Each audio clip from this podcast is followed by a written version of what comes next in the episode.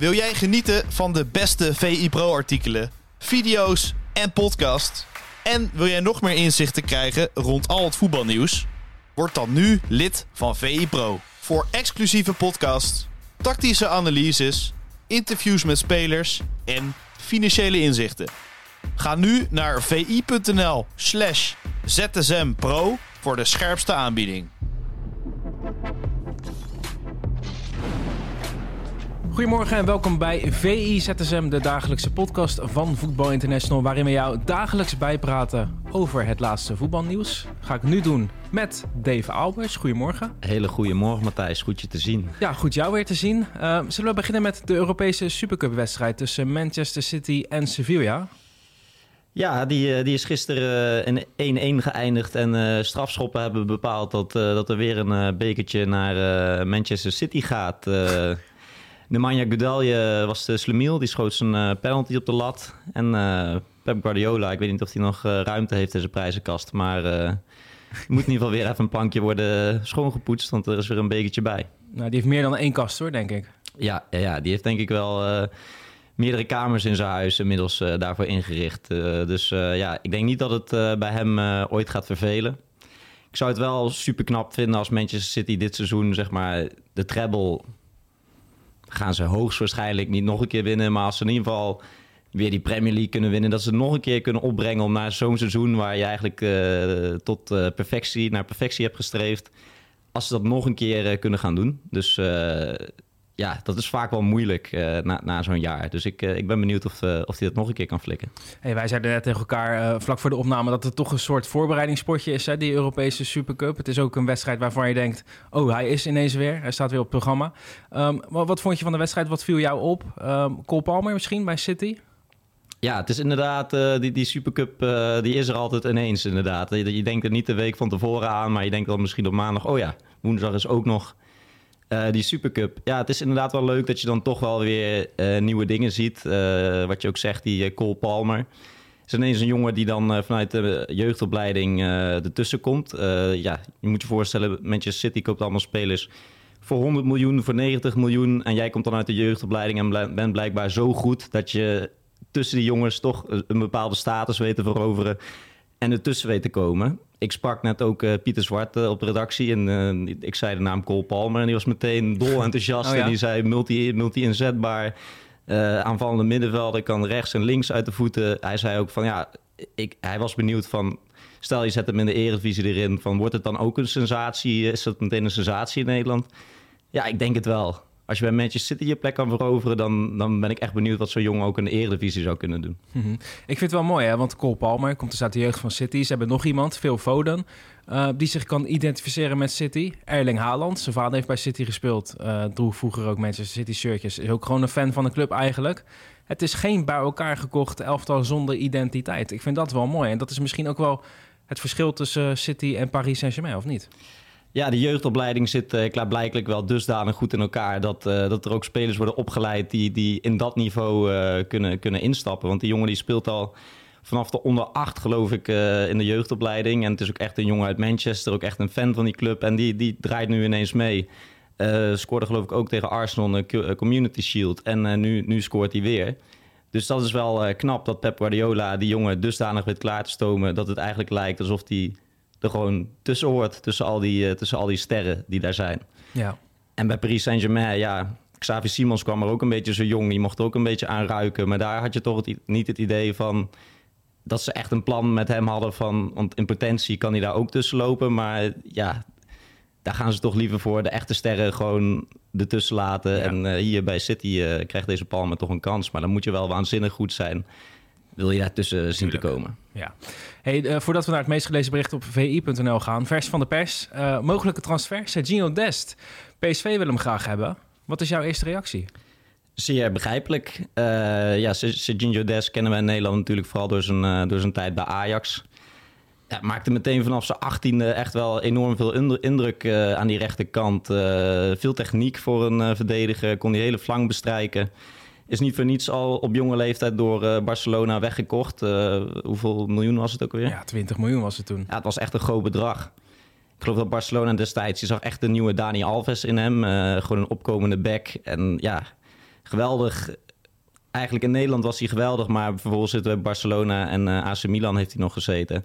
Is hij niet helemaal tussen gekomen, maar hij heeft natuurlijk wel nu jaren met echt de ultieme top getraind en af en toe zijn minuten gemaakt. Dus ik denk dat dat voor iedere Eredivisie topclub gewoon een directe versterking is. Ik denk dat uh, als, als Ajax een rechtsback nodig heeft, als Feyenoord een rechtsback nodig heeft, dat je ook blind Serginho Des kan halen en dat hij gewoon meedraait en dat je daar gewoon heel veel plezier aan gaat beleven. Plus voor hem wordt het ook allemaal weer tijd om uh, 30 wedstrijden het seizoen te gaan spelen. Zeker, ja. Nu ik er zo over nadenk, best wel apart eigenlijk. Bij PSV speelt dan straks Noah Lang, die bij Ajax heeft gezeten. Sergio Des, die bij Ajax heeft gezeten. En bij Ajax speelt Steven Bergwijn, die bij PSV heeft gezeten. Dus zie maar hoe gek carrières kunnen verlopen. Ja, met, met Ajax en PSV op het cv gaat het uh, altijd iets makkelijker dan uh, met... Uh, met Ajax Feyenoord uh, bijvoorbeeld. Maar ja. uh, er, wordt, er, wordt, wel lekker gerouleerd. Ja. ja. Hey, dat meest gelezen bericht op vi.nl. Dat gaat over de mogelijke transfer van uh, Hakim Ziyech naar Galatasaray. Het is bijna rond. Wat, is, wat was daarop jouw eerste reactie? Ik ben blij dat hij weer ergens naartoe gaat waar hij weer gaat spelen. En waar hij ook... Uh, Ziyech is een hele sierlijke speler, een mooie speler.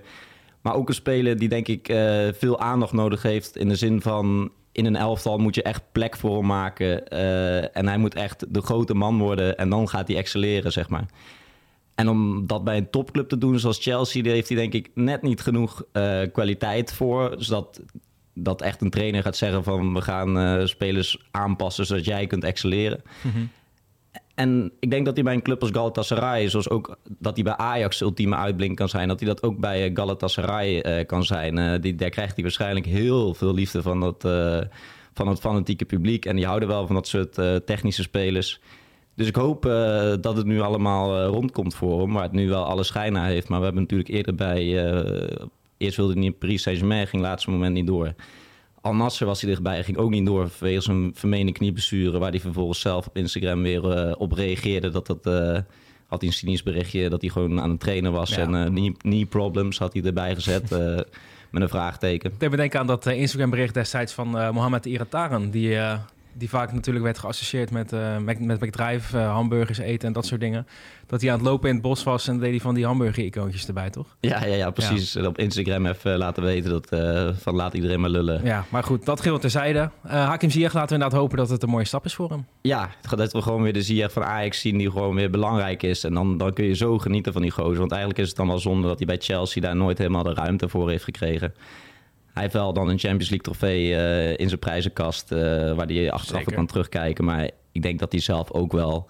Die waarde neemt natuurlijk wel iets uh, af... als je daarin niet super, super belangrijk bent geweest. Dus hopen dat hij bij Galatasaray weer de grote man wordt... en dat het publiek hem op handen gaat dragen. Dan wil ik het met jou hebben over voetbalreizen. Want ik ben met onze zeer gewaardeerde collega Bas van der Hoven... voor VI Travel naar Keulen geweest. We hebben de wedstrijd FC Köln tegen SC Freiburg bezocht ontzettend mooie trip. We hebben ook de mascotte van Köln hebben we ontmoet. We hebben een één op één interview met hem gedaan. Hennis heet hij.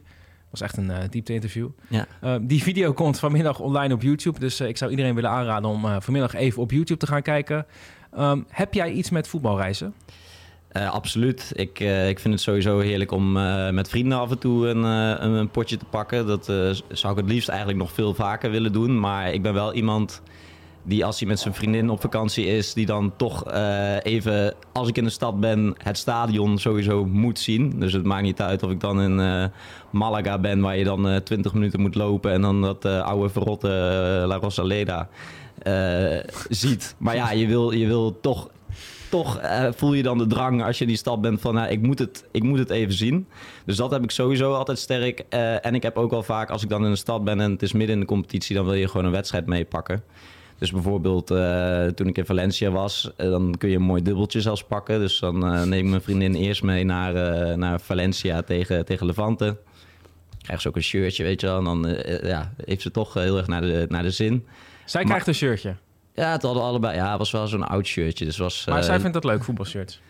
Nou ja, ze heeft hem toen alleen die wedstrijd aangehad. En vervolgens hebben we er geloof ik aan haar broertje cadeau gegeven, okay. zeg maar. Dus, uh, maar in ieder geval, uh, dan is het wel leuk als je een dubbeltje kan pakken. En dat kan bijvoorbeeld in, uh, in Valencia. Want toen ben ik ook nog naar, naar Levante geweest. Dan blijft ze wel thuis, dan vindt ze het wel genoeg. Maar ja, dus ik heb wel iets met, met, met voetbalreisjes, ja.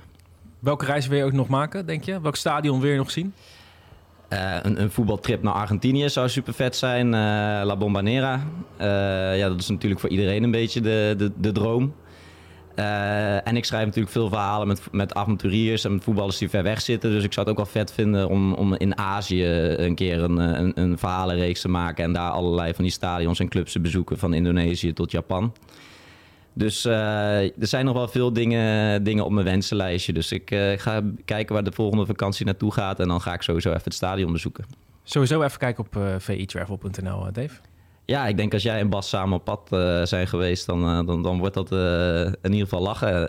En ik ben, ik ben toch wel erg benieuwd naar, naar het interview met Hennis. Die heb je, je hebt de mensen wel warm gemaakt. Heel goed. Hey, dan gaan we naar het meest gelezen bericht op VI Pro. Dat is al vaker besproken in VI ZSM. De analyse van Sam Planting over Chuba Akpom, de nieuwe spits van Ajax. Die vooral zonder bal heel erg sterk blijkt te zijn. Hij moet niet de nieuwe Hassana Bandé worden, hè? Nee, uh, mooi, mooi bruggetje inderdaad. Uh, ja, echt, echt fraai. Maar ehm, ik heb inderdaad een interview wel gehad met Hassan Bandé. En die, die, die kwam ooit voor 8 miljoen euro naar Amsterdam. Hij, hij speelde daarvoor bij KV Mechelen.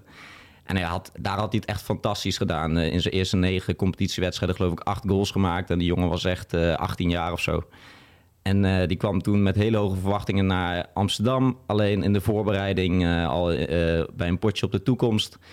Tegen, tegen Anderlecht kreeg hij gewoon een doodschop. Echt, ja, je, je snapt niet dat het kan gebeuren tijdens een oefenpotje. Maar Douda heette die speler, geloof ik. Die kwam heel wild op hem ingevlogen. Hij brak zijn been, scheurde zijn enkel, enkelband af.